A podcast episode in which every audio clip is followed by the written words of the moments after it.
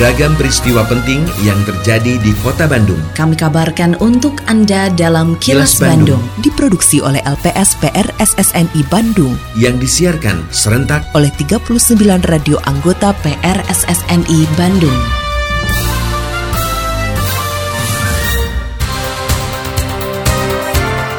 Sejumlah informasi aktual kami hadirkan untuk Anda dan inilah informasi utamanya. Kendaraan operasional Satpol PP untuk penegakan perda. Pemkot Bandung sambut positif upaya BNN rangkul tokoh agama. Kang Pisman bantu kurangi volume sampah.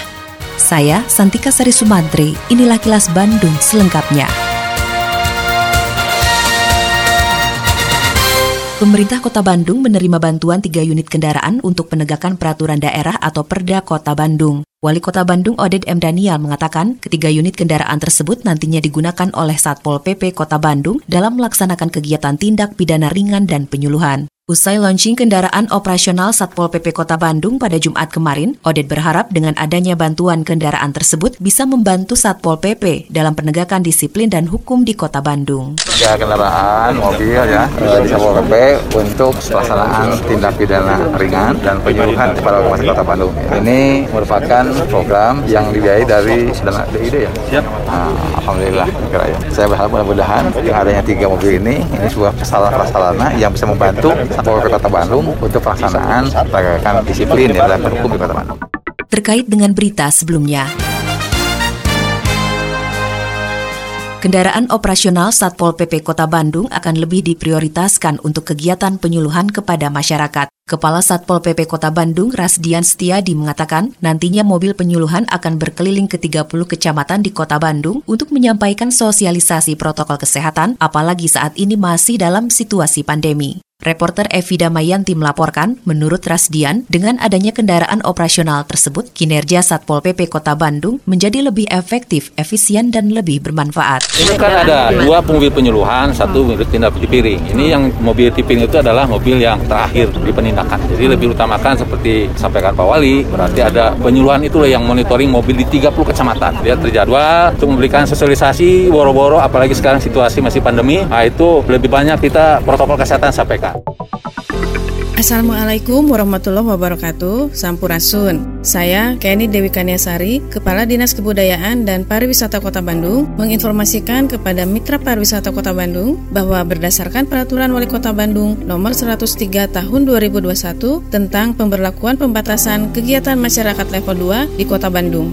Selama pelaksanaan PPKM level 2, kegiatan usaha jasa pariwisata hiburan yang diperbolehkan yaitu karaoke, pub, bar, dan klub malam. Kapasitas pengunjung dibatasi sebanyak 30% dari kapasitas gedung atau ruangan dengan waktu operasional pukul 4 sore hingga 9 malam. Selama pandemi, kegiatan seperti panti pijat, refleksi, mandi uap, spa, atau massage, dan biliar tidak diperbolehkan. Adapun ketentuan mengenai kapasitas, waktu, dan teknis kegiatan atau event dan atau konser seni, musik, budaya yang dilaksanakan di luar ruangan ditetapkan oleh Kepala Dinas Kebudayaan dan Pariwisata Kota Bandung. Pengelola fasilitas atau penanggung jawab kegiatan wajib menggunakan aplikasi Peduli Lindungi untuk melakukan screening terhadap semua pengunjung dan pegawai, serta wajib menerapkan protokol kesehatan secara ketat.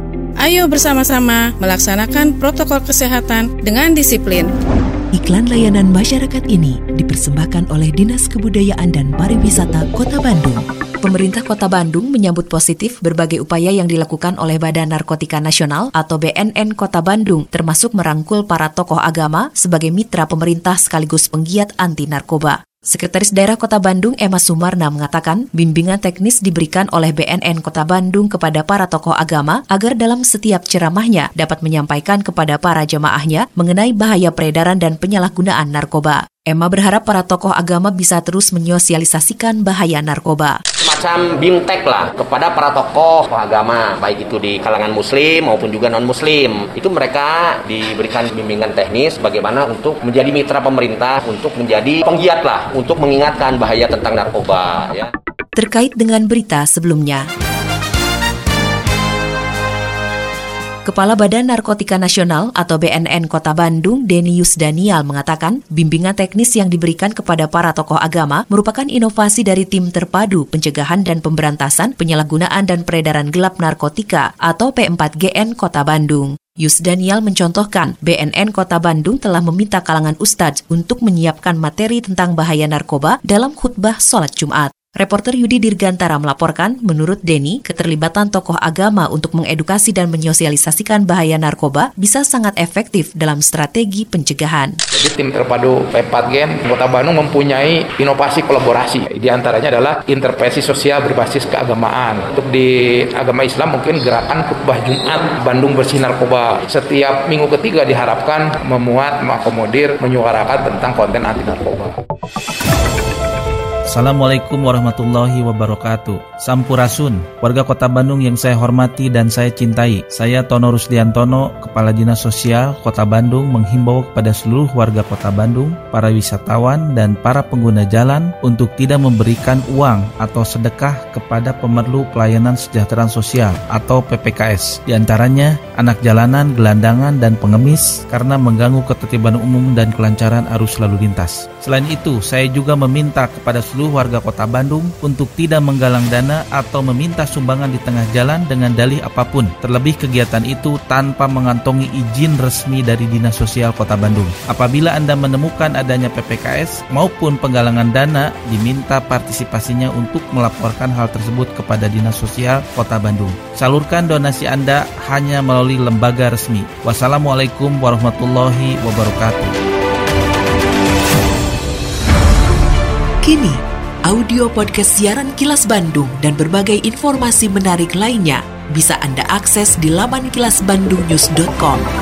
Gerakan pengelolaan sampah sejak dari sumber melalui program Kurangi, Pisahkan dan Manfaatkan atau Kang Pisman dinilai sangat membantu mengurangi volume sampah yang dibuang ke TPA. Kepala Bidang Kebersihan pada Dinas Lingkungan Hidup dan Kebersihan atau DLHK Kota Bandung, Sofian Hernadi mengatakan, dengan berkurangnya volume sampah yang dibuang ke TPA, maka akan mengurangi biaya tipping fee yang harus dibayar pemerintah Kota Bandung ke pengelola TPA Sarimukti. Reporter Agustin Purnawan melaporkan, Sofian berharap program Kang Pisman bisa terus dikembangkan secara masif. Kita juga ingin mendorong kepada seluruh masyarakat, prinsip gerakan Kang Pisman itu sudah baik, sudah benar gitu. Kurangi, pisahkan, manfaatkan. Ini jadikan momen bagi kita semua untuk kita sama-sama berpikir gitu ya, sama-sama memecahkan solusi seperti apa. Dari sumbernya kita coba kelola, kita coba kendalikan gitu kan. Di hilirnya di TPA, ya kita harus menyesuaikan dengan jam kerja yang baru.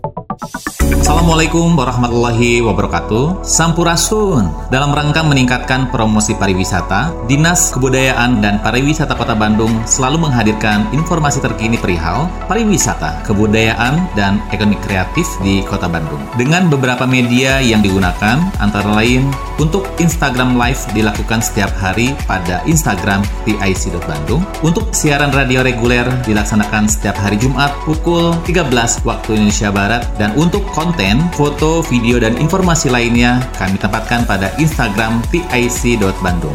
Buat Anda yang ingin mencari informasi tentang pariwisata, kebudayaan, dan ekonomi kreatif di Kota Bandung, dapat langsung mengunjungi kantor Turis Informasi Center di empat lokasi. Lokasi satu di kawasan Masjid Raya Bandung, Jalan Asia Afrika nomor 78 Bandung. Lokasi dua di kantor reservasi kawisata Stasiun Kereta Api Bandung. Lokasi tiga di Bandara Hussein Sasta Negara dan di lokasi 4 di Salapak Microshop Jalan Insinyur Haji Juanda nomor 10A Bandung. Mari dukung kemajuan pariwisata di Kota Bandung dengan follow Instagram pic.bandung. Hatur nuhun. Wassalamualaikum warahmatullahi wabarakatuh. Lindungi diri, keluarga, dan orang sekitar dari COVID-19 dengan selalu memakai masker, mencuci tangan dan menjaga jarak, juga mengurangi mobilitas serta menghindari kerumunan. Patuhi protokol kesehatan di masa adaptasi kebiasaan baru untuk mencegah penularan virus corona. Terima kasih Anda telah menyimak Kilas Bandung yang diproduksi oleh LPSPR SSNI Bandung.